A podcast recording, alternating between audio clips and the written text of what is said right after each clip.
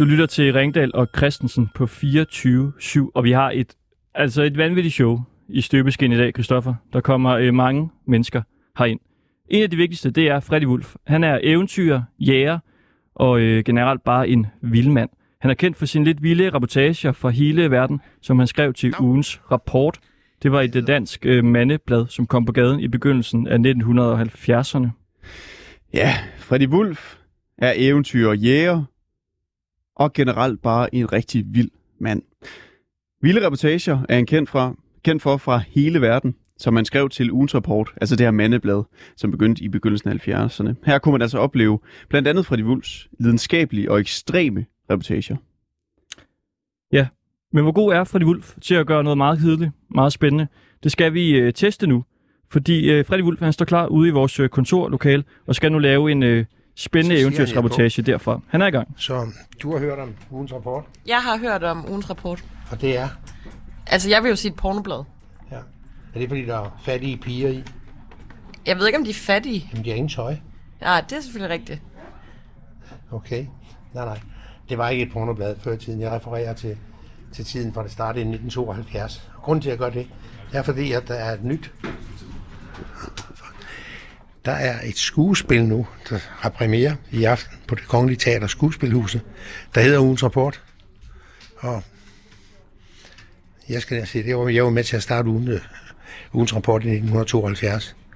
Og, øh, og så har du har aldrig hørt den. Nej, aldrig. Det skal du sgu ikke være ked af. Det blev et pornoblad senere. Hvad var det til at begynde med? Reportageblad. Med sådan et øhm, playboy-agtigt. En pige på midten. Det var som hvad der var, men det var det, der lukkede husarerne til. Hele aller, aller huset, som var stort, ikke? det var ved at gå ned og hjem. De havde ingen penge, de satte det til salg. Og så lavede vi det der blad, og så tjente vi på 10 år 200 millioner til dem. Og så lever de i bedst velgående. Det var mm. klart. Jamen, vi var sgu gode. Er der nogen, der har siddet og laver noget? Ja, det. Tak. Halløj. Hej. Må jeg forstyrre dig et øjeblik? Det må du gøre. Har du hørt om noget, der hedder ugens rapport? Det har jeg. På hvad måde? Øh, altså, jeg har hørt om det. Ja, Ja, okay. Har du nogensinde set det? ja, ja det tror Nå, jeg. Altså, jeg tror ikke, jeg har læst det, men jeg- altså, jeg har set, Nej, det var sgu også mest billeder. altså, jeg har set det stå i kiosken, da jeg var barn. Okay, Øh, okay. Nej, nej, men vidste du, at der i aften er der premiere på et øhm, skuespil på sku- i skuespilhuset nede på det kongelige teater, der hedder Ugens Rapport. Nej. Og det handler om de første 10 år griner. Nej, det vidste jeg ikke. Okay, Jamen, det, jeg var med til at starte det dengang i 1972. Ja, Okay. der var det meget progressivt, sikkert. Det kan du fandme tro. Vi havde alle madammerne, undskyld, de smukke kvinder til at protestere udenfor. Man kunne ikke vise billeder af kvinder. Hmm. Det blev kaldt fattige piger. Dem, der ikke havde tøj på. Ah. Mm. Men, Men det var meget også- progressivt. Det var. Vi var et reportageblad fra internationale reportageblad. Vi skrev ikke om brækket ben og bortløbende hunde. Det var masser af krig og revolutioner og bla bla bla, Hollywood og så videre. Kurt Tøborg, ikke? That's right, my good friend. Han døde for nylig. Ja, det læste jeg. Ja. Det var så... Hvis du er klar, så er vi klar til dig derinde. De gider ikke sådan at høre på dig. Det er da utroligt. Ej, ved du hvad? Der var en, der vidste noget. Det hænder jo. Dejligt. Hvad vil der have den her? Hvor Vi skal øh, skruer stille og roligt ned for Freddy Wolf, som altså står ude foran studiet lige nu og rapporterer. Yes, altså Freddy Wolf tilbage i uh, action som uh, reporter. Dejligt at høre.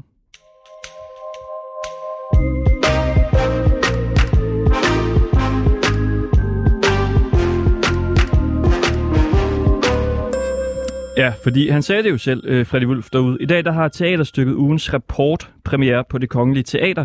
Det er et øh, stykke om med mandebladet af samme navn, altså ugens rapport. Og det var et øh, blad, der blandt andet var kendt for øh, sin frække grå sider med seksuelle fortællinger.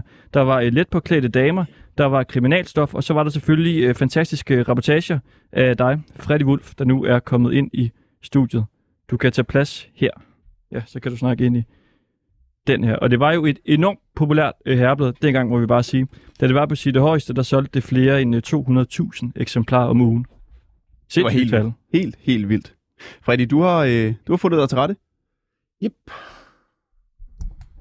Og du har en øh, mikrofon, en ny mikrofon foran dig nu. Var det fint at lave en lille reportage ude foran? Det ved jeg ikke. Jeg synes, det var meget sjovt, at der var folk, der aldrig havde hørt om det. Men det kan man også forstå. Jeg tror ikke engang, det kommer mere, jeg ikke ser. Okay. Bliver udgivet. Øh, Pornoblad er der mange, der siger, når du lige nævner. Det var det overhovedet ikke til at begynde med. Der var kun det, vi kaldte en folde ud pige, og det var, ja, det var Playboy om igen på dansk. Ikke? Og modellerne, de var danske til at begynde med, og så gik man over og købte dem derude. Der var ikke udvalg nok i Danmark, åbenbart. Men der var ingen porno overhovedet. Vi, øh, til at begynde med, introducerede vi dig som øh, eventyr, jæger og vildmand. Nå. Er det øh, okay og kalde dig de tre ting? Jamen, jeg har levet... jeg, var ikke, jeg, jeg har levet meget i naturen. Meget alene, da jeg var, da jeg var jæger, professionel jæger. Altså ikke som i Danmark her, hvor man sidder et eller andet sted og venter på, at Bambi stikker hovedet ud af busken, og så siger det bum. Uh, jeg levede i bjergene og i skovene i New Zealand i seks måneder. Op til seks måneder alene. Arbejdede for den nyzealandske skovvæsen med at bringe antallet af invasive arter ned, hvilket vil sige, alle pattedyr i New Zealand, de var invasive arter. Skyd dem og lad dem ligge, ikke noget med at bruge kødet andet til dig selv osv. osv. Ja. Men ellers så jeg rejst meget og lavet reportage om det, folk kalder indfødte stammer, altså hovedjæger blandt andet. Så det er jo interessant at se. Og altså, nu sidder du her på en stol foran os, og du taler jo meget stille og roligt og høfligt, men du er jo på mange måder en institution i det at lave vilde reportager. Må jeg sige det? Ja, det kan du jo godt sige. Det, det er jo ikke så, jeg nødvendigvis øh, mener, det er sandt. Der. Men i Danmark var jeg jo nok den eneste, der gjorde det. Altså, der var tidligere nogen, øh, hvad var det, de hed Arne Falk Rønne, var der en, øh, en der rejste rundt og lavede bøger. Øh, det må have været meget let, for der var fandme meget bullshit i det, der kom ud af dem. Men du kunne ikke, der var ikke nogen, der rejste, vel? Og da jeg startede med at rejse, jeg altid rejst med rygsæk, fordi så har to hænder fri, enten til riffel eller kamera. Men øh, der var ingen, der var ikke nogen, hvad hedder det, backpackers på godt dansk. Dengang jeg startede, når man kom med lufthavnen med sin rygsæk, så vidste de sgu ikke rigtig, hvad de skulle gøre ved den. De har ikke de der bakker og smide dem op i og så videre. Ja. Og hvornår var det, at du øh, tog på de her ture og skrev for ugens Jamen, jeg, rapport? Nå, for ugens rapport, jamen det var i, det var i 72. Og Hvor gammel er du i dag? Jeg er 57 og nogle måneder. Okay, og du er med øh, hele Og hvor dagen? mange måneder, øh, Freddy? Ja, se, der kommer vi ind på 240 eller sådan noget. Så du er i Ja. 70'erne, ikke? Ja. ja. Hvor er er du det, skarp, Kristoffer? Jeg skulle lige se, om han kunne noget matematik herovre Ja. til venstre. Anton er ikke, ikke øh, man den kan sige, øh, den matematiske ekspert i det her program. Nej, nu skal vi ikke snakke mere om det, vel? Nej. Vi skal lave et portræt af dig og, og i ugens øh, rapport, og øh, vi kan allerede nu love, at øh, der kommer til at ske lidt ting. Altså, vi vil gerne prøve at, at genskabe lidt af, af stemningen, øh, der var dengang, og ligesom prøve at øh, finde ud af, hvad var det egentlig for et øh, sted, ugens rapport, og måske også, hvad var det ikke for et, øh, et sted. Og du har været på nogle helt vanvittige ture. Jeg har fundet beskrivelsen på din nye bog, der kommer, Vilde Eventyr. Jeg vil lige læse op, hvad der står om bogen. Det er nogle af de ting, man kan læse om i den. Det er jagten på den mystiske Wukong-okse i Vietnam, tiden som guldgraver i New Zealand, hans tid med hovedjægerne på Borneo. Borneo, jeg har svært ved at sige det hele dagen. Det er Borneo. Borneo. Forsøget på at overleve som Robinson Crusoe på en øde i Stillehavet. Tiden som cowboy på verdens største ranch i Australien. Rejsen til Laos for at finde sandheden om den, om den gådefulde stenkrukkeslette. Altså, det lyder jo helt vildt, når man, øh, når man læser op på den beskrivelse der, synes jeg. Det er bare en lille del. Det er bare en lille del af det. Ja, når man ikke er ansat. Jeg var jo aldrig ansat nogen steder. Den sidste, sidste check, eller hvad hedder det, månedsløn, jeg nogensinde fik, det var i, det var i 1900, og- ja, i 1972 fra den nyzealandske siden da. Der har jeg aldrig været ansat og aldrig ville ansættes. Og så har jeg bare rejst, som jeg har lyst til. Okay. Det bliver så godt. Og altså, Freddy Wolf, du er med hele dagen, og vi skal have et portræt af dig i dag. Og så skal vi have et portræt af ugens rapport, altså i anledning af, at øh, teaterstykket har premiere senere i dag på Det Kongelige Teater. Så velkommen til. Tak, tak.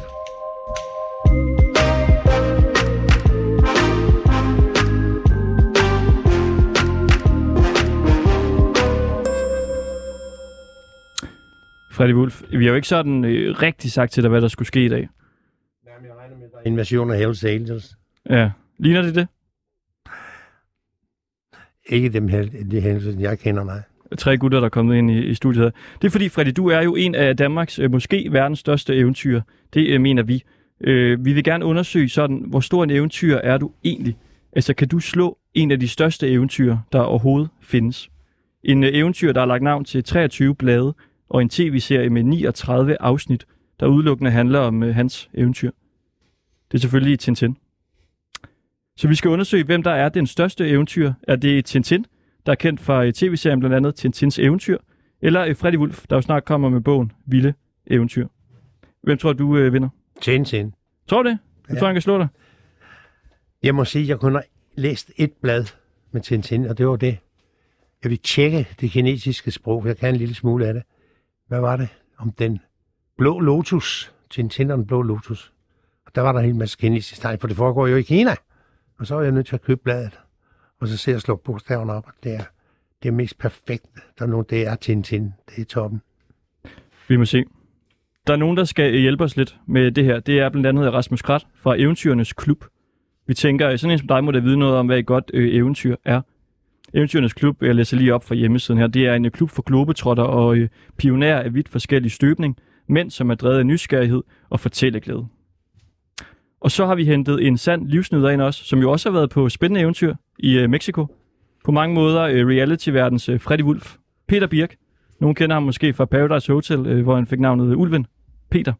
I dag der er du øh, låsesmed, men nu er du dommer her i øh, Freddy Wolf versus Tintin. Velkommen til. Tak. Hvad vil I lægge vægt på, når I skal vurdere eventyrene i dag? Jeg vil lægge vægt på, om der er noget nytænkning bag det, der gøres, og om det er lidt vildt. Det tror jeg hører til programmet her. Og om der er nogen, der får noget ud af det. Ja. Okay. Men til ligesom at lige at danne os et øh, overblik over øh, Tintins eventyr, der har vi fået en øh, sand Tintin-ekspert med. Mads Strandberg. Ja, det, det, det er sgu rigtigt nok. Nu skal jeg lige finde her. Øh, der er lige noget praktisk her. Jeg lægger lige, vi har ugens rapport med os. Dem lægger jeg lige ud her, bare ligesom lidt øh, pynt. Ja, du er jo altså til en teolog, og foran os, Anton, ligger du nu fem eksemplarer af ugens rapport. Ja. Og så har jeg lavet det her schema her. Ja, Bare ingen glad. Tintin øh, forestiller vi os. Men, men, men, det kommer nu. Anton, er du klar? Yes. Her har jeg lavet en øh, form for graf Jeg fjerner lige mit vand. på et øh, whiteboard. Det er sådan, at øh, i den ene akse her, der, øh, altså, der går den her opad, hvor man kan se ligesom, er det et øh, vildt eventyr? Er det en god historie? Eller er det dataanalytiker? Og det er bunden, fordi jeg så lige, der var noget nyt forskning, der viste, at dataanalytiker er det mest kedelige job at høre om. Så det, det er virkelig kedeligt. Og heroppe, der er vi helt op at ringe. Så vi skal ligesom have placeret øh, Tintins eventyr imod øh, Freddy Wulfs eventyr. Og vi skal starte med et øh, Tintin-eventyr. Øh, jeg har bedt dig om at vælge altså, øh, hans tre største eventyr. Hvis nu Ja. vi skal starte med en af dem, hvad vil du så øh, pege på? Ja, men ja, der er jo der er nogle kriterier, som man lige må opfylde, fordi at det vildeste, han har lavet, det er jo nok at rejse til månen. Øh, og jeg, jeg tror ikke, det kan blive meget vildere end det i virkeligheden. Det skulle næsten være rejse til Mars. Øh, men jeg har et, et der er Tintin og Picarorerne, hvor at uh, Tintin han bliver øh, involveret i en revolution i Sydamerika og befinder sig ude blandt øh, indianerne i Amazon-junglen. Øh, de her indianer, de er hovedjæger, altså de øh, slår deres fjender ihjel og skrumper deres hoveder, og så har de et øh, kanon alkoholmisbrug, fordi at der øh, bliver kastet kasser med whisky ned over dem, øh, som de så drikker. Og det synes jeg er en vild historie. Det er Sydamerika, det er indianer, det er diktatorer, revolutioner, og så er der lige et karneval smidt in the mix også. Så det Og det synes jeg, hedder, det er knustøre det, ja, det hedder Tintin og Picarorerne. og Picarone. Ja. Har du det der, øh, Anton? Den har vi simpelthen ikke printet. Nej, men så tag, tag, tag, tag det knuste øre. Fordi det er, Er det de, ja, fordi temaerne er, i de her to historier er faktisk lidt det samme. Øh, og de overlapper, de foregår faktisk i det samme øh, fiktive sydamerikanske land, San Theodoros. Godt. Det knuste øre er Tintin. Den skal vi så have vurderet, hvor vildt et øh, eventyr det er. Kan du ikke lige igen på 30 sekunder sælge? Altså, hvad er det vildeste eventyr i det knuste øre? Ja, det er revolution, det er indianer, som der er hovedjæger, det er karneval, det er, øh, hvad hedder det, øh, ki- kidnapninger, det er sydamerikanske jungle. Det, jeg synes, det har det hele. Hvad siger I til det? Ja, jeg synes, det er en god historie og lidt over. Lidt over en god historie. Ja, det synes jeg. Rasmus Krat med... Jamen, jeg er også fanget af en god historie. Jeg mangler lidt at høre, hvem der har gjort hvad, så det bliver ikke et vildt eventyr for mig. Så vi ligger lidt øh, omkring en god historie. Ja. Den er lige i midten. Ja. Ja. Udmærket. Sådan der. Tintin og det knuste øre. Fint. Lad os gå videre. Så skal vi have en uh, Freddy Wolf eventyr. Nå. jeg, vil, jeg vil lige til at fortælle nogle af de der, for der har jeg været inde, det er Hivaros, indianerne. Jeg vil gerne høre, hvordan man, man skrumper hovederne. Mm. Det er nemlig interessant. Det er et eventyr. Du kommer ikke til at opleve det, hvis du er den, der bliver skrumpet. Men øh, man, øh, altså man tager roen, ikke? så udhuler man lidt, og tager lidt kød og hjerne ud, der er derinde.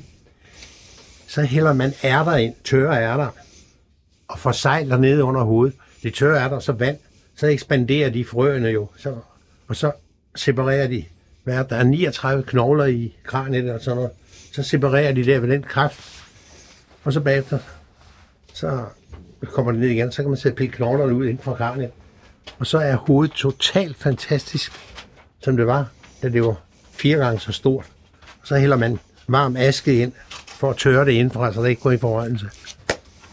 Og så har man skrumpet hoved, og det er ikke større end en knyttet hånd. Men du kan se, det er din far. Det er Hivarus.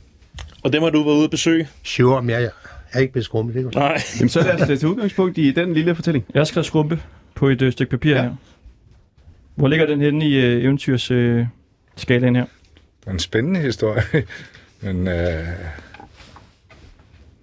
Jamen, jeg er ikke bleg for at fyre den op, fordi at, øhm, for mig handler det om, at der også skal komme noget nyt, noget nyt viden ud af eventyr. For mig der var det ny viden, det der. Så øhm, jeg giver Freddy øh, helt op i vildt eventyr. Helt op.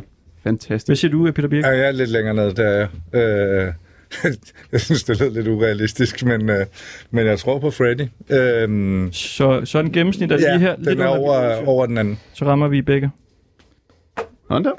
Sådan der. Rigtig flot. Så øh, skal vi have en ny Tintin. Ja, og der vil jeg så tage på en øh, rigtig skattejagt. Det er det historie, der hedder Raham Røde Skat, som er jo en fortsættelse af Enhjørningens Hemmelighed. Og her der kommer Tintin på sporet af den her øh, sørøverkaptajn øh, Raham Rødes øh, skat. Og han finder et skattekort og bevæger sig så ud på øh, ekspedition efter den her skat. Og de kommer ud til Karibien, og øh, man møder Tony Sol for første gang, og han har bygget den her ubåd øh, formet som en haj. Og med den, så dykker man ned til vraget øh, af indjørningen for at finde den her skat, der er derude.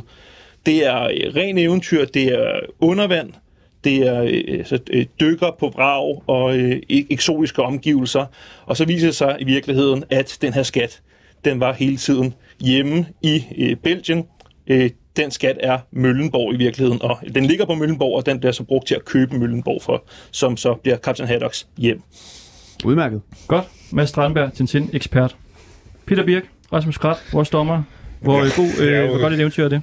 Jeg er jo kæmpe fan af Tintin, ikke? Altså, det, der, jo, der skal jo ikke så meget til at op, vel? Altså, det skal der ikke, men øh, jeg synes, man ved end den anden, så jeg synes også, den skal lidt op.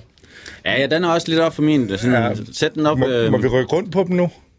Så vi se, Nej, nej, nej, en, en, en ikke. beslutning er simpelthen. det er jo Okay, sådan en stor okay, okay. whiteboard, man kan stå for med heroppe Ja, på bordet. De fandt ud af noget, der førte til noget. Det er også en god del af et godt eventyr. Ja, det er vi enige om. Så er han sådan lidt højere op måske? Hvor er vi hen? Er vi oppe Ja. på skrumpehistorien? Ja, sådan lige lidt under skrumpe. Lidt under skrumpe. Ja. Ja, yep. Ja, perfekt. Sådan der. Godt. Jamen, øh, Freddy Wolf. Jamen, altså, skattejagt, ja. det er jo fandme, det er jo noget rene eventyr, ikke? Jeg har lidt efter en skat i Filippinerne. Det var fra den japanske general Yamashita, som tog Malaysia oppefra og ned, og alle kanonerne nede i Singapore, de pegede ud af englænderne. Men han kom ned igennem junglen og tog også Singapore, tog de malaysiske kronjuveler og alt, hvad der var. Han havde 400. Han gik, han tog det Filippinerne og smed Magasa ud. Det var ham, der sagde, I shall return. Og øh, der havde han 400 lastbiler med skatte og gode ting og sager. Så kom amerikanerne tilbage og skubbede lidt rundt på ham. Og pø om pø, så var de kun tilbage op på øen Luzon, øh, inde ved en det smukke hvide bjerg. Hvad hedder det på Tagala? Det hedder Mount Pulaman. Og øh, der begravede han skatten inde. Der var en hel masse officerer, der gik ind med de der rekrutter. Der var faktisk kannibalisme deroppe. Han havde mange soldater, men det er heller ingen ammunition. Men de begravede derinde, og så blev der lige sat lidt dynamit i, i klipperne, og så satte bum, og så var de begravet derinde, rekrutterne. De kunne så ikke snakke om, hvor det var begravet. Så kom man ud, og så generalerne, de skød så nogle af obersterne, og til sidst så skød Yamashita, den sidste general. Da de tog ham til fange, amerikanerne, det var så mange penge på verdensøkonomien også, at hvis han ville indrømme, hvor den var, så ville han ikke blive henrettet. Det sked han på. Og der var du øh, selv. Ja, jeg var ikke med til at henrette dem, nej. Jeg var med til at lede efter skatten. Ja, jeg har fandme været der op, og man har fundet en Buddha, der vejer 7 kilo. Ren guld. Men jeg må sige, at han vil ikke fortælle, hvor skatterne lå. Så han blev hængt af amerikanerne. Det var i Freddy Wulfs anden historie. Den synes jeg var bedre. Jeg skal skære. Overhovedet. Undskyld. Ja, hvad siger I? Jeg synes, den var bedre. Jamen, jeg synes, det var en god historie. Det er meget lidt, og hvor blev skatten af, og blev den fandt på skatten? Nej, jeg fandt sgu ikke noget. Nej. Jeg, var, jeg var bare med en ekspedition. Jeg havde læst om, der vi ind og gøre det. Ja, Jeg var okay. blandt fransk mænd og hollændere. Og jamen, de, var, de var sgu godt finansieret, men de var ikke videre godt orienteret. Desuden, så kunne det ikke lige være, det hedder, øh, det blodsugende iler. Og dem var der mange af deroppe, ikke? Og så hver morgen, ikke? Altså, Det var kun brok i en time til morgenkaffen, da det er der er varmt, som ikke rigtig gik i øje. Prøv, der har smidt noget i søerne, som var blevet til sumpe i mellemtiden, så man gik med stager og om man kunne ramme noget ned på bunden og sådan noget. Men den er der stadigvæk. Okay. Be my guest. Ah, inspiration her. Det kan jeg godt lide. Har du, øh, har du fundet nogen skatte, Freddy Wolf? Nej, det vil jeg sige, det har jeg ikke. Det har jeg ikke. Jo, på den måde, at jeg har tjent en skide masse penge på det, jeg fandt, men det var ikke skatte, det er nye dyr og sådan noget. i. Nye dyr? Så, nye dyr. Hvordan tjener man penge på at finde nye dyr? Det er, at man sælger sine billeder og sine ting. Hvis I går over på, hvad hedder det, Zoologisk Museum, og der er der en speciel udstilling, der er lavet omkring et fund, jeg lavede med en, en vildokse i Nordvietnam, som man mener var uddød for 40 millioner år siden. Og så kratte jeg derind og kom ud med horn og skin og hele lortet. og Den røg jeg selvfølgelig med på. Uh, hvad hedder det? Uh, hvor dyr beskyttes mod Washington-konventionen. Der ligger den aller, aller højst. Og det var dig, der fandt det dyr? Ja, ja, jeg kom ud med, med tre horn og, Og hvorfor er der aldrig nogen, der har fundet det dyr før? Fordi det er folk, de er chicken shit. Nej, det er det ikke. Det er fordi, det er fordi der er ikke nogen, der gør sådan noget som mig. Jeg, jeg rejste jo fra Anders, da jeg var 17. Jeg gad fandme ikke at være i Danmark mere, og det gik stærkt med at komme afsted. Siden har jeg ikke boet her. Det er 60 okay. år siden. Lad os øh, få den øh, placeret. Skal, jeg skriver altså også det med, med dyret i, i, det synes jeg også. Jamen, så kan vi lige tage det til. Jeg arbejdede meget sammen med universitetet med professor Peter Aktander med DNA. Og øh, og så er jeg flyttet til Sri Lanka. Han med lækkert land. Men øh, der er så mødt en, en fransk læge, og hun mente, vi skulle er bo i det her Frank- en ny øh, historie? Er det næste historie i virkeligheden? Jamen, den, hvis det, vi kan jo ikke lave to historier på, på to forskellige dyr, kan vi? Jeg kom med den her historie. Ja, ja, det, er, og det var så... Det er en kæmpe historie. Han, øh, professor Peter Aktander, han tog ud og underviste i, Han, i Hanoi. Det var et meget primitivt universitet. Blev gode venner med dem, og de ville gerne have han lavet DNA for dem, når de fandt noget nyt. Så fik han slået en stum kranie. Og han lavede noget DNA, og det var ikke helt sikkert, men han mente, det var en munchak-hjort. Der findes 11 forskellige underarter af munchak. Og så sender man en fax, der boede i Frankrig, så han fisk lige ind i Wukwang-området i Nordvietnam. Det kommer fra samme sted, hvor du fandt oksen. Så kan du lige finde den her til mig også. Jeg vil gerne have billeder. Og øh, Nå, men det gjorde som jeg gik ikke den vej for. Der var en eller anden bunderøv politi, der skrev, at jeg slog det andet dyr ihjel og sådan noget. Jeg var personer non grata, 20 år i boksen. Jeg har været i Vietnam mange gange siden det er ikke. Jeg gik igennem Laos, sejlede 8 km under en bjergryg og kom ud ind i Vietnam. Bingo! Fotograferede den. Det er verdensrekord. To nye dyr. Fantastisk. Skat og dyr. Hvor ligger den? Og det er ligesom... Øh, det er en god historie. Det er en god historie. Ja, men... Øh, Den blev måske lidt rodet i fortællingen, og det er også øh, en, en vigtig del af at formidle et eventyr, synes jeg. Så for mig, der ligger den på en god historie. ja, God den er, den er jeg med på. Ikke højere? Skattejagt og, øh, Jo, og jeg finde øh, vilde dyr? Ja, og den... Peter Birk, du skal ikke øh, Jo, jo, jo, jo. lade dig påvirke ja, for meget. altså. Ja, den skal lidt op. Den skal, den skal, den, den, skal, den skal i midten af lige over blåvangen. Og hvad siger du, Rasmus Krat? Jamen altså, jeg må... Kan du gå med på den her? Ja, ja, ja. Det, lad os endelig sætte den der. Udmærket. Dyr. Godt. Og vi har en lille bitte smule travlt. Vi skal nå Yes. to øh, fantastiske eventyr Vi skal mere. have en Tintin. Ja. Og det, jeg skal bede om øh, speed-eventyr. Ja, og jeg har faktisk taget noget for at gøre det helt vildt let. Jeg kom- kommer i tanke om, at det største eventyr er jo øh, noget omkring venskab. Og det, den mest øh, største øh, hylde til venskab, det er Tintin i Tibet. Fordi det er en bjergbestigning. Tintins ven, Chang, øh, forsvinder i et, i, et- i, et- i et flyulykke op i, i bjergene i Tibet, øh, på Himalaya-bjergene. Alle siger, at han er død. Ingen overlevede det her, men Tintin føler, at han lever. Jeg bliver nødt til at komme op og redde ham. Og han rejser med kaptajnen op til øh, Tibet her der møder han jo øh, den afskyelige snemand. Øh, han øh, går igennem øh, vilde vejrforhold, øh, bjerge, der er ved øh, og laviner, og så møder han de her tibetanske munke, som der kan levitere, altså de kan øh, under meditation kan de, kan de løfte sig fra jorden og svæve, og øh, alt ender med, at han øh, redder sin ven og, og kommer hjem. Og det, er, det er jo sådan en god rejse øh, for at redde altså det, der er vigtigst i ens liv, og det er øh, venskab. Lidt øh, lækker patos der. Hvad siger vi til den? Det er en god historie, og det er også et vildt eventyr, og det handler også om noget, der ligger ud over Tintin, altså noget, han gør for nogle andre, så det synes jeg kommer ret højt op. Ja, det der med venskab også, det, jeg synes, den er høj. Det vil sige, den er på samme niveau som Skrumpe. Ja, lidt over, synes jeg. Så hvor... Øh, der. Ja. der. Her. Perfekt. Så, så, altså, Så bliver det spændende. Helt i top, eller hvad? Er det for mig, der er den bedste indtil videre? Okay. Den er også skrumpe. Skal den lidt op?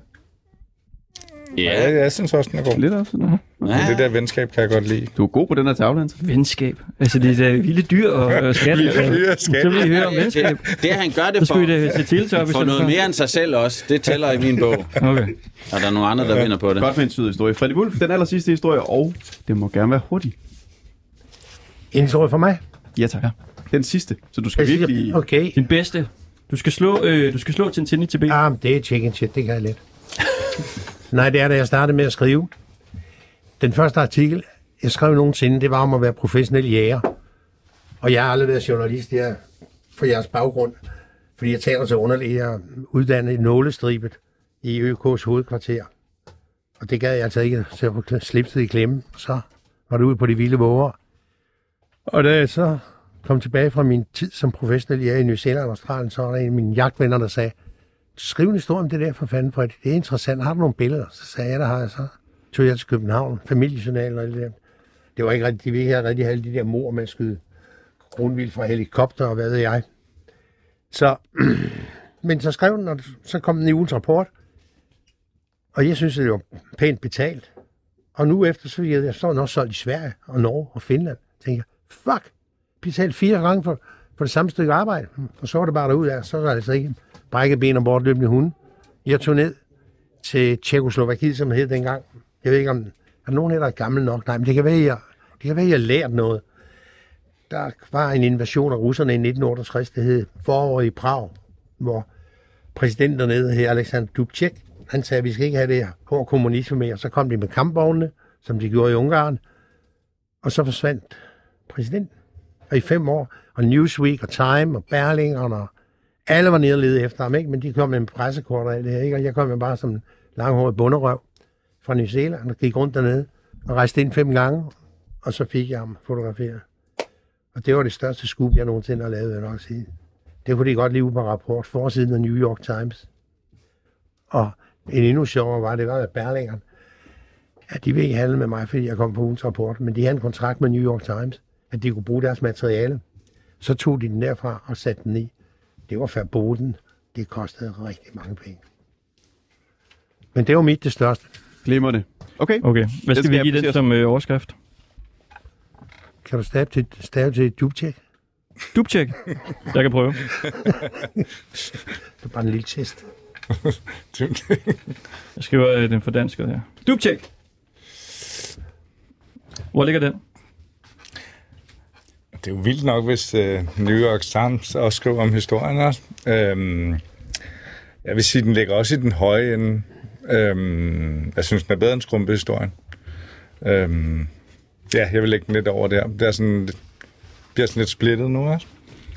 Ja, Jeg synes ikke, den skal så højt op. Jeg synes, den mangler lidt øh, det nye i det. øh, Jagt i New Zealand og tage et billede af en politiker. Det, det er spændende, men jeg synes ikke, den kommer helt derop. Så øh, hvad siger vi? I siger øh, stop, jeg starter fra toppen. Jeg vil sige stop. Ja, lad bare sætte den der. Så lidt over en øh, god historie. Perfekt. Okay. Hvis I så øh, kigger på resultatet her, hvem vil I så vurdere som værende den samlede vinder? Det er, altså, man kan jo sige, at Tintin-historien vinder, men jeg tror, at, at Freddys liv, eller han, han har jo virkelig oplevet meget, jo, det kan man jo høre, når han sidder og fortæller jo. Så jeg tror, han har haft et meget, meget spændende liv, og, og øh, jeg tror, det har været sjovere end, øh, end Tintins liv, hvis jeg skal være helt ærlig. Ja, så har det været virkeligt. Det er jo også svært at have med. ja, ja. Jeg kender, jeg kender ingen kaptajn. Nej, Hvis jeg også må sige, må sige noget, så synes jeg også, at netop det, at- Freddys liv er et levet liv. Altså, det, det, det slår jo alt. Altså, fordi en ting er, at man kan sidde med sin lænestol og, og tænke sig til, hvad kunne være fedt. Men så er der noget andet at let røven, og så komme ud og, og gøre det i virkeligheden. Fantastisk. Det synes jeg fandme er... En, ja, ja. Godt. Og øh, vinderen er Freddy Wolf. Freddy Wolf. Simpelthen større eventyr end Tintin. Tak for det, Rasmus Krat fra Eventyrenes Klub, og Peter Birk, som har været på eventyr i Paradise Hotel, blandt andet. det Og I kan bare blive hængende herinde. Jamen, det vil jeg gerne. Så lægger vi den her ned.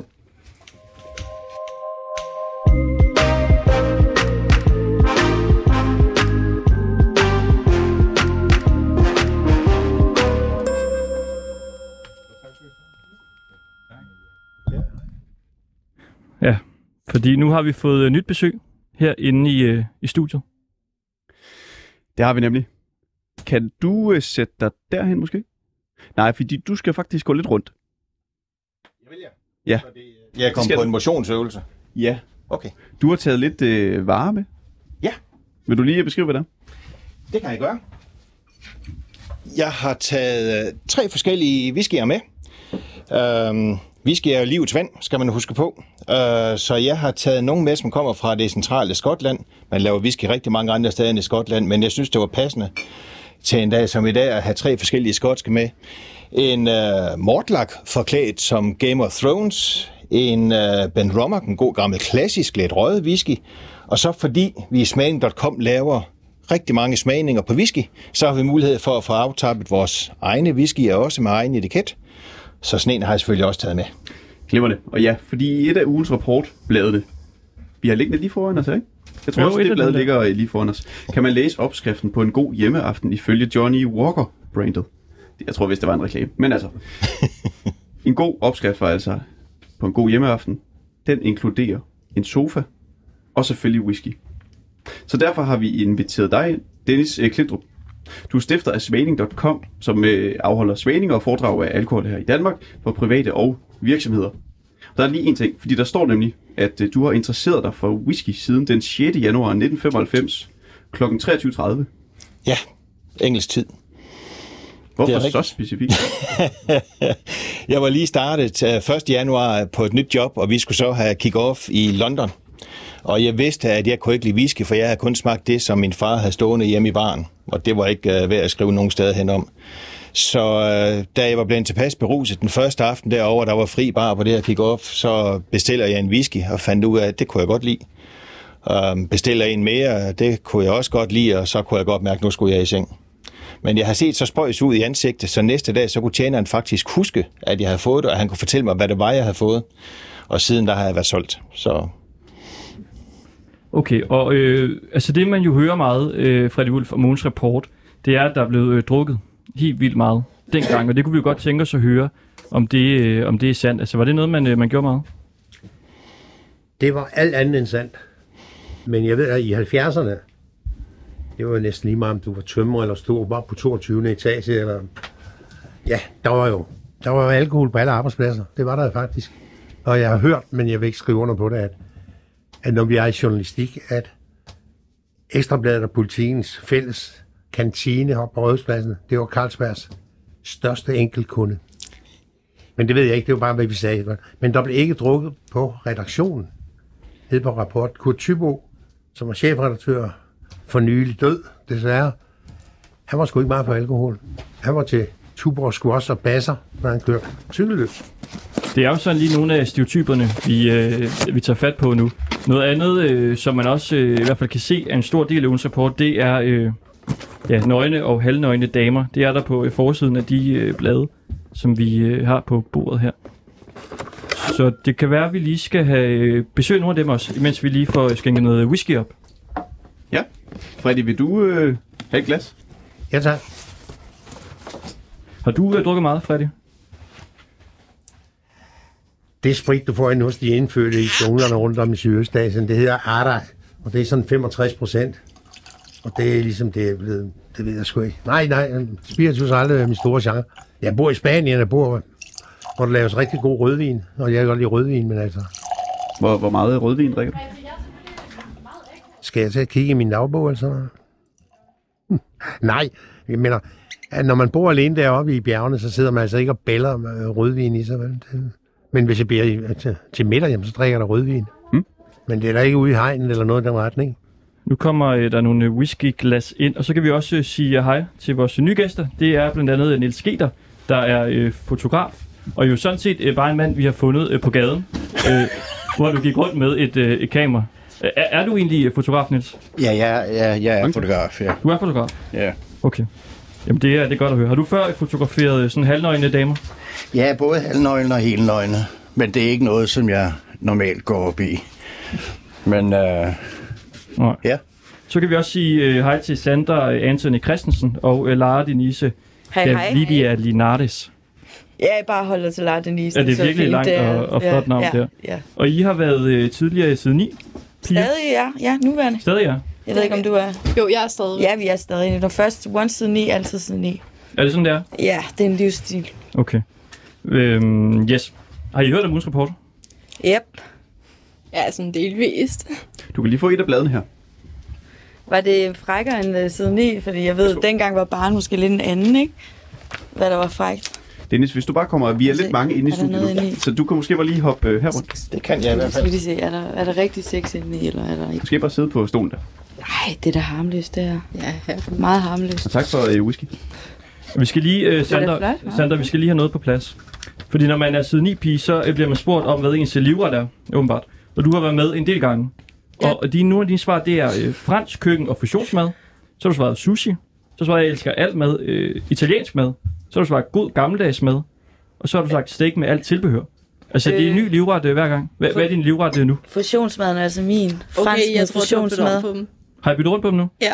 Okay, det beklager jeg. Øh, Altså, jeg er nok øh, meget gammeldags, så jeg kan jo godt lide sådan noget som at spise øh, lever og øh, svinehjerter i flødesovs. Altså, mange ser det lidt som øh, noget tabu af en art, og synes, det er vildt ulære. Men herregud, der er jo ikke noget kød, der skal gå til spil på dyret, vel? Nej. Det er jo nærmest en delikatesse. Okay, men Når skal det vi, er død, ikke, så skal det bare spise helt dyret. skal vi ikke øh, sætte Niels Sketer i gang med at øh, tage billeder, som var det i ugens rapport, og så måske høre lidt om, øh, om whiskyen her imens, Jo, som vi har fået lige- skænket her. I vil ikke vide noget om, hvad jeg godt kan lide at spise? Øh, så skal det være hurtigt. Nå, nej, hvad, så tager vi en anden gang, ikke? Jo, det kan vi snakke Så om tager bagefter. vi en anden gang. Det var til Og der er sådan en lille grå øh, taburet dernede. Jeg ved ikke, om man kan bruge den til et eller andet. Øh, der er et lille hjørne derovre, hvor der ikke øh, sidder mennesker. Så øh, I kan bare gå i gang. Øh, ja. Er der whisky til damerne, eller? Ja, for søren. Er der ikke Ja, det? men jeg tror, jeg tror lige, vi skal koncentrere os om at lave, øh, lave jobbet først. øh, ja, der er jo ikke meget plads herinde. Det, Mm, men men, men øh, her. så Er det så nu, vi smider tøjet, eller hvad? ja, øh, noget af det. ikke det hele. Så okay. Okay, så der er sgu da ikke plads til at tage billeder herinde, hva'? Jeg håber, Nej, de havde mere plads i ugens Det er der ikke. Og vi Men, øh. Er det ikke rigtigt? Den whisky, uh. som uh, vi har fået i glasset her, er en whisky, som kommer fra Hvis I nu destilleriet kan- Mortlach. Mortlach ligger Hvis vi nu kan- centralt i Skotland i byen Dufton, det som man kalder Skotlands whiskyhovedstad. Man sagde oprindeligt, at. Rome was built on seven hills, Dufton is built on seven hills. Så der har næsten altid været syv eller flere destillerier i byen. Det her det er fra det ældste destilleri. Rigtig godt gammelt klassisk. Det startede i 1823. Og de har en helt speciel øh, måde at destillere på, som gør, at det er en whisky, som får lidt mere krop end gennemsnittet. Og så stiller du dig bag. Så er der nogen herinde, der kan lide Lige det? Ja, jo, men ellers kan I bare... Er vant kan I først tage, hvor det er, vi bare tager, hvor det er, at I, I står og kigger på hinanden. Men hvad, Niels, du, øh, du var ved at afbryde mig at tage bukser af. Det sagde du, at de ikke skulle. Nej, det er ikke nødvendigt, fordi der er jo ikke... Ja, altså, tage billeder herinde, jeg kan jo ikke få... Øh, Jeg, Jeg kan ikke få underdelen der med, jo. det er altså. Hvad siger du? er det ikke rigtigt? Du er den eneste, der synes, det ikke er nødvendigt. det er, men det er, jo, det, er jo, det er jo fint nok. Det, det er jo ikke til ugens rapport, det her, jo. Men hvis I har lyst til det, må I gerne. Fordi vi prøver Det jo at genskabe den øh, stemning, der var på ugens rapport. I hvert fald den, som nogen øh, tænker, at, øh, at der var. Så skal jeg have lidt mere jeg whisky i hvert Det må fald, I, hvis det jeg må I skal selv smide om. mere. Det er op til jer. Du kan få det her glas. Jeg er sgu lige med. Værsgo. Skal vi ikke have et, et, et babe øh, billede? Jo, det Det kan er godt. sjovt. Ja, ikke? Hvad, I, nu, jeg synes bare, I improviserer, som vi snakker Ja, om før. jeg synes, vi improviserer. Vi har gjort det her i mange år. Det var det, alle folk troede. At når man åbnede et skab nede på ugens rapport, så væltede det jo med nøgne damer. Ja, det er jo det billede, der aldrig er været, jeg har aldrig været en dernede. Ui, og jeg som elsker whisky. Der har aldrig været nøgne damer dernede? Mm-hmm. Nej? Det var jo fotograferne, der, der ordnede det udenfor. Startede med Jan Unger fra Ekstra Nå, jeg har fået. Så har vi et billede. Okay. Nej, nej, Det var så skide godt. vi har ingen atelier. Den er god, den her. Okay. I, I uh, kører bare, som I har lyst til. Freddy, hvad synes du om, at mange forbinder det her med ugens rapport? Altså whisky og, og halvnøgne Ja, damer. Hvis du kan vende... Uh, Ja, vi var der heller ikke meget af. Der var Sivas hver mandag. Ja. Klokken 11. Sandra, hvis du... Så fik vi oplasttal. Sådan. Og hvis det var gået op, så råbte Kurt Thybo Sivas. Så var det gået ned, så råbte han også Sivas. Og så drak vi en flaske med jo 15 mennesker. Så det blev sgu ikke til meget, vel? Men ellers, der var ikke. Alkohol, det var ikke en ting dernede. Vi havde fandme meget sjovere på andre måder.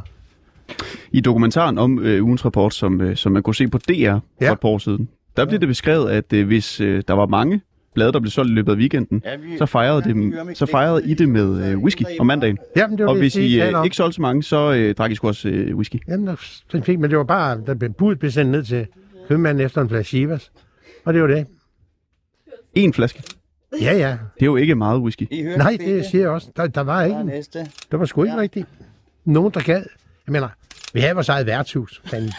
Så når klokken der var 17, og folk ikke havde arbejde mere, så gik de på det. Det hedder Dan Tyrell i dag. Dengang, Okay. da det var morsomt, så hed det på bladet. Så kunne man ringe hjem og sige, ja, jeg er stadig på bladet. Yes. Så vi, vi prøver at stille Ja. ja. siden til. Det er ikke Dan Tyrell, det hed på bladet. Så, Ja, og så da det blev solgt, så kom til at hedde Dan Tyrell. Nej, nej, det er fint nok. Der. Freddy, øh, du er jo øh, kendt for øh, dine rapportager. Kan du ikke lige prøve at beskrive, øh, altså, hvordan der ser ud lige nu? Lige sæt scenen for lytterne, der ikke okay. kan se det. Ja, der sidder et par bunderøve over til højre, der gerne vil kigge på pigerne, men det er jo rigtig tør. Det er dommerne fra øh, konkurrencen. Peter Birker og Rasmus Krab. Nej, men der bliver aldrig fotograferet piger nede, så der bliver jo... Altså, vi har... Hvad mere? Hvad kan Jeg du er se jo mere? imponeret over jeres lokaler, hvor store de er. Vi sad i lårene af hinanden. Se. Sådan jo, Der vi... det svarer til vores layout. Der sad fire mennesker. Ja. Med det løse. Det kræver underværker. Ja, ja, Så to det- bunderøv, og så over i hjørnet øh, to To piger. halvnøgne piger, Ja. Er det ikke minus? og Nej, nej, Men ikke det en fotograf. Nej, nej, det har jeg også. Og så står Christoffer ved min side, og øh, Whisky Dennis Det er. Ja, nede for enden er af bordet. Ja. Jeg tror, der var det. Det der, det er vildt. Niels Geter, du står og viser øh, billederne, går jeg ud fra, Ja. til pigerne. Ja, det Det er det, det er jo altid meget godt at lave et sam- samarbejde, når man fotograferer nogen, så man ikke tror, man er the king, og man, man laver det hele. I virkeligheden så er det et samarbejde, når man fotograferer andre mennesker. Så man taler sammen, man viser billeder, man uh, får en god stemning. Hvis der ikke er en god stemning, så får man ikke gode billeder, fordi så kan man se Hvad, hvad lavede du med hånden der? Nej, jeg er ikke lavet. Ikke noget, Du som lavede sådan en, øh, øh, en, forstår. en spiltismand-hånd? Ja. Det er, der, altså, det er der jo nogen, der gør, når man ser en lækker kvinde, ikke? Nå, på den måde. Ja. Hvad, hvad siger I til øh, billederne? De er super gode. Ja, lyset er dårligt. Ja, meget Men det må være, man kunne forvente. Men Vil du lige ser prøve- godt ud, det er helt klart. Vil du lige prøve at vise øh, det gode billede til Freddy? Jamen, øh, der er ingen af dem, der er gode, men øh, øh, okay. Altså, når, der, når belysningen er der, ikke er der, ikke, så, så, så kan man heller ikke få noget, der er godt, jo. Så Ja, ja, men øh, jeg har aldrig været konkurrent i din branche. nej, Ikke engang mine private piger, hvad vi kalder, har jeg sgu nøgen billeder af. nej. Nej, det er jeg sgu ikke tålmodig til. Ja, ja, det har jeg ikke noget forstand på det der overhovedet. Nej, nej, ja, men det var det jo. Men tror du, det kunne være billeder, der kunne være i, øh, i ugens rapport, for eksempel? Det har jeg ikke heller ikke taget stilling til, det er ikke med det at gøre. Hvis det ikke, hvis det ikke var nogle ting med hår over hele kroppen, altså som gorilla og sådan noget, så var jeg ikke interesseret. Synes du, det var øh, irriterende, at der var sådan nogle billeder i bladet? Det gjorde, at øh, jeg havde et job, for uden pigerne var der sgu ikke blevet noget solgt. Det var det, det tog. Det trak husarerne til. Jeg ingen tvivl om det. Men der var masser, der... Bare kig Der lidt til, også. til, til højre. Ja, de købte ja, også for vores er reportager. Ikke? Tak. Åben Vi var det eneste Ja. internationale blad, der var i Danmark, der virkelig gik ud og købte dyre reportager. For Tybo, han var jo kendt for at bruge penge, ikke? For ham har betalt 5.000 dollar for en reportage, når manden først havde været op på Berlingske Tiden og prøvet at sælge den, og de ville knibe sig lidt, hvis de skulle have med 700-800 dollars, så sagde Tybo, kom her, 5.000 væk. Det er godt. Og så havde vi den med ene ord. I får- Eneret. Jo, jo. Det var også det, vi gjorde. Vi brugte masser af penge. Og jeg kunne bedst lide, når det blev brugt på mig. Var du en uh, dyrdreng? Om jeg var dyr? Mm. Nej, det var jeg ikke, for jeg behøvede ikke. Efter blot to år, så havde jeg ikke ret meget. Da Tybo fik silkesnor, der blev smidt ud, der var vi 11 fastansatte og frilansere, der gik og sagde aldrig mere, så skal vi rapportfingeren. Og så begyndte det at gå sådan her. Så gik det virkelig nedad. For der var mange, der... der altså, vi var blevet sådan lidt image. Ikke? Vi var, du var fanden på forsiden. Der det var pigen, så var, der var du hele tiden. Nej, nej, jeg var ikke dyr. Men vi tjente mange penge. Jeg kan altså sige det sådan. Det går ikke noget, at betale. Jeg betalte min skat. Men i 1975, der fik jeg næsten 15.000 kroner om ugen. Det var mange penge. Det var mange penge. Jamen, jeg fik sgu også mere end redaktøren, og direktøren var sur. Han sagde, at jeg skulle gå ned, for jeg vil ikke have, jeg tjente mere end ham. Så sagde han, så må du lære at lave noget. Fantastisk. Vi går lige videre til det næste indslag.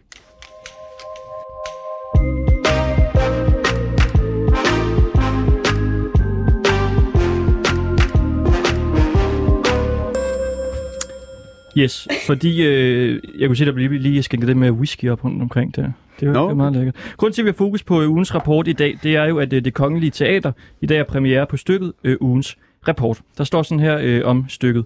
Ugens rapport er teater om en svunden tid, en vild arbejdspladskultur med et farverigt persongalleri af journalister, som på trods af højt alkoholindtag og vild kaos hver uge når deres deadline. Og nu skal vi øh, tale med øh, Andrew Garfield, der står bag stykket. Hej Andrew. Hej, Andreas er det godt nok. Andrew Garfield er vist nok skuespilleren fra Spider-Man. Nå, ja, der, øh, der er en, der har skrevet forkert der i øh, Okay. teksten. Det beklager. Det er helt i orden. Øh, Stort tillykke med stykket, først og fremmest. Jo, mange tak. Hvad kendetegnede arbejdsmiljøet på ugens rapport? Øh, jeg vil sige, vi er selvfølgelig tilbage i 70'erne, og der var man jo øh, i en helt anden øh, grad parat til at, at drikke et, et par øl og, og ryge nogle smøger. Øh, det er det ene. Så det andet, det er, at øh, på ugens rapport, som jo er øh, journalister, som jo dengang i hvert fald var kendt for at, øh, at give en ekstra øh, kilometer. Øh, og altså, så vil jeg sige, de, de var gonzo-journalister, dem her. Så øh, de satte sig selv i scene. Øh, så der var ikke på den måde en, en, en objektiv Øh, Øh, øh, hvad hedder det, historiefortæller. Det galt om at sætte sig selv i scene i de mest øh, sindssyge, ekstreme, vanvittige eksperimenter, krigszoner, øh, stunts. Øh, og det smittede ligesom af på, på, deres, øh, på deres redaktion. For det var en samling øh, virkelig øh, ener og originaler, øh, og til dels også øh, fantaster, øh, der, der befolkede. Det i hvert fald det, som, som øh, det udtrykker sig i stykket. Øh, så, så det var, det var en, en sindssygt vild arbejdsplads med, med øh, meget højt øh, øh, pres på, fordi de skulle holde deres deadline uge efter uge og prøve at, at, at køre videre og, og øh, på den succes, det, det, det lykkedes dem at skabe. Og det pres, det, det, øh, der er der jo nogen, der, der, der går i sind og buddhisme, og andre, de har det bedst med sig og, og give den fuld spade og, og fiske igennem. Øhm, så, så jeg har forsøgt at lave en beskrivende arbejdsplads, som øh, publikum sidder og forhåbentlig ønsker, hold kæft, hvor ville jeg gerne have arbejdet der. Freddy Wolf, du øh, sidder derovre? Ja. Var det sådan, det var? Nej, det var det ikke. Som jeg har sagt, den eneste, der, der, når der kom alkohol på bordet, det var mænd, når der kom opladstall, og det mødte de fleste op, også frislander, der kom over fra Jylland, fordi ja, vi var sgu meget stolte af det, vi lavede, ikke? Og så, ja, så blev der købt en flaske Chivas, og så var det tilbage til pulten. Der var sgu ikke der. Jeg har aldrig oplevet, der var ikke engang, jo, der var en julefrokost. Det var så en gang om året, sjovt nok, ikke? Men øh, ellers så var der sgu ikke noget med det. Som jeg siger, vi havde vores eget værtshus.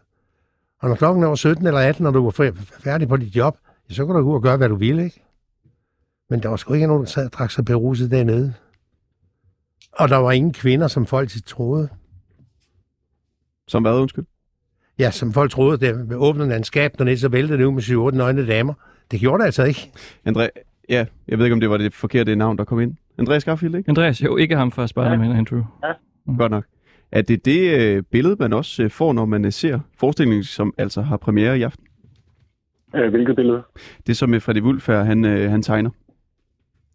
Øh, det ved jeg sgu ikke. Altså, jeg vil sige, nej, der er ikke nogen øh, nøgne damer, der vil derud af skaben. Øh, altså, og så vil jeg jo sige, at, at der, der er jo... Øh, altså, det, det er det, det, øh, det, det første, øh, jeg har hørt af øh, en person sige, at der, det der absolut ikke var, var, øh, var gang i. Øh, altså, øh, og har også talt med, med, med nogen, som siger, at uanset hvad jeg fandt på, så var det endnu vildere. Altså, men det er egentlig ikke det, som sådan er, hvad hedder det, alkohol er egentlig ikke, hvad man skal sige, det, det, øh, det kendetegnende. Altså, Så nogen siger, at det var endnu vildere, end det du øh, ligesom viser i dit stykke? Altså, det, jeg, jeg har jo fået øh, en hel del henvendelser fra folk, der, der øh, øh, uaffordret øh, har ringet til mig, for, og, øh, fordi de også gerne vil, vil fortælle, øh, fordi de har haft deres øh, gang der. Øh, og altså, men, men, men jeg har, hvad hedder det, øh, egentlig brugt Kurt Tybo, øh, de interviews, jeg har lavet med ham, og det researchmateriale, jeg har fået fra den dramatiker, der tidligere havde projektet, øh, og samt de bøger, øh, han har skrevet, så har jeg egentlig øh, lagt mig op af, af hans øh, ord. Øh, og og øh, det, det er sådan set det, fordi det, det er jo klart, der, er- der er jo masser af, af mennesker, der har været på redaktionen i alle de her år, øh, og alle har nok øh, deres øh, egen oplevelse af, hvad, hvad skete og hvad det var. Hvad tror du så, der er gået øh, galt for de Wulf? Altså, hvis, øh, hvis de læner sig op af de her ting, og nogen mener, det var endnu vildere. Det, det, det, det, det kan jeg jo ikke svare på. Om Fred, jeg spurgte, Altså, jeg, det var Freddy, jeg lige øh, hørte. Sorry. Nå, jamen efter Tybo blev fyret, der gik vi 11 mand, ikke? og så kom der et rand ind af mennesker. Jeg mener det næste, jeg ved, den næste chefredaktør, han hed Paul Dal, øh, Torben Dalvad. Og i løbet af fem år, der tror jeg, han fyrede 60 mennesker ud af en stab på 12. Det var ret godt gået, så der var fandme gennemtræk. Og der var der altså druk. Og så kom der en, der hed Fuda. Og øh, der gik det vist også meget hårdt til sig, og så kom der en til Finedver, det kan jeg ikke udtale mig om så. Ja, men under Tybo, der var der altså ikke druk dernede. Nu skal jeg også sige, at jeg arbejder ikke dernede. Jeg har aldrig arbejdet i redaktion. Men når jeg kom hjem fra Afrika eller Stillehavet eller et eller andet sted, så hang jeg jo gerne ud en måned. Og øh, der kom jeg så på redaktionen, og det var sgu ikke, der var sgu ikke druk. Og det, sådan er det bare. Jeg ved godt, at øh, skuespilchefen, han er ude og ryste posen lidt her i sin annoncering for skuespillet, ikke? Men den er med, at, øh, at der var, det var hård druk og så videre, men alligevel lykkedes det at få et blad på ugen og så videre. Desuden har jeg en e-mail fra, fra øhm, skuespilchefen dernede, for jeg har brokket mig en del over, hvad jeg har læst. Jeg har manus. Og der skriver han også, at ja, men det der med, med druk, det var jo altså ikke rigtigt. Det var ren fantasi. Ja. Øh, Andreas, vi har ikke så lang tid, men har du bare lige en kort kommentar til, til det? Øh, ja, altså, som, som, øh, som sagt, jeg, jeg, jeg, jeg, jeg kan egentlig kun gentage det, øh, øh, som, som jeg allerede har sagt, altså, og så, så, ved jeg jo, at, at Freddy Wolf har læst manus, så der er, jo, der er jo stor forskel på, hvad der står i et manuskript, og hvordan det ender op på scenen. Godt, vi når Øh, ikke mere, desværre. nej. Andreas Garfield, øh, instruktør af ugens rapport på Det Kongelige Teater. Tak fordi du ville være med. Ja, selvfølgelig. Hej. Hej. Okay, og så øh, kan vi også sige tak til alle jer. Altså nu er det med at holde tungen lige i munden. Det er jo Freddy Wulf, Rasmus Krat, Peter Birk, Mads Strandberg, Dennis Klindrup, Niels Sketer, Sandra Anthony Christensen, Lara Denise, og altså ikke ham fra Spider-Man, men øh, Andreas Garfield. Tusind tak, fordi I ville være med, alle sammen. Det var Ringdal og Christensen.